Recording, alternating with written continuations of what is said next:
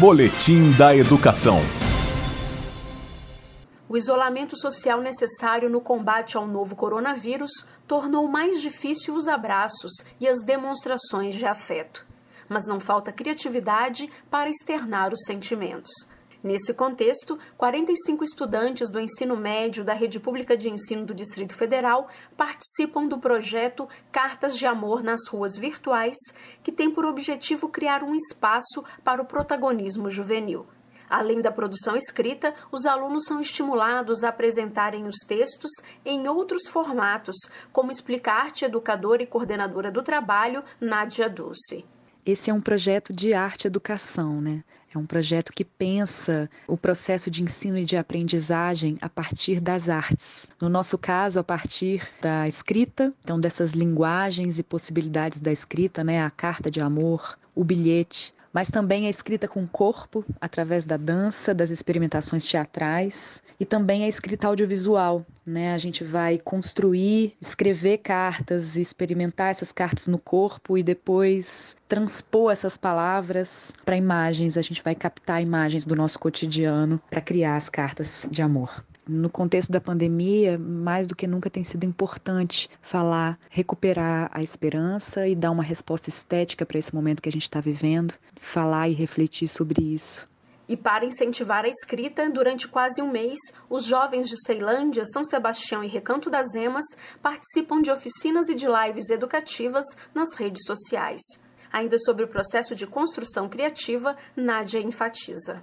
A gente trabalha a partir de uma metodologia paulo freireana, que pensa né, nas imagens do mundo e pensa também nessa autonomia, uma pedagogia que estimula a autonomia dos sujeitos e a partir de uma perspectiva da arte-educação também, né? Entendendo que os sujeitos, esses jovens, né, que são os sujeitos do nosso projeto, possam atuar enquanto criadores ativos, enquanto pensadores ativos.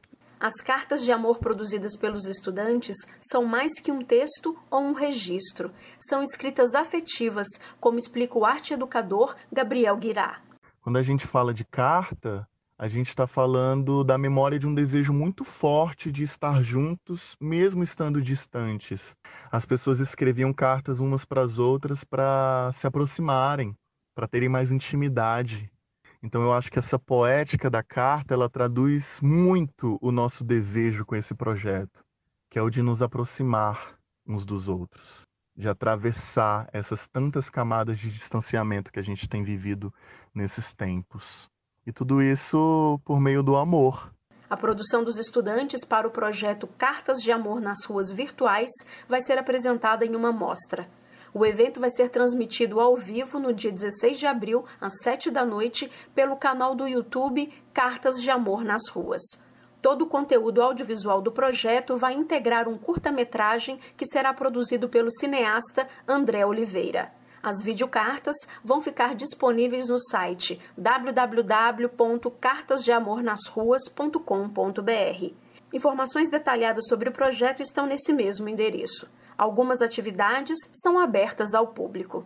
O projeto é financiado pelo FAC, Fundo de Apoio à Cultura da Secretaria de Cultura e Economia Criativa do Distrito Federal. Jaqueline Pontevedra, da Secretaria de Educação, para a Cultura FM. Boletim da Educação.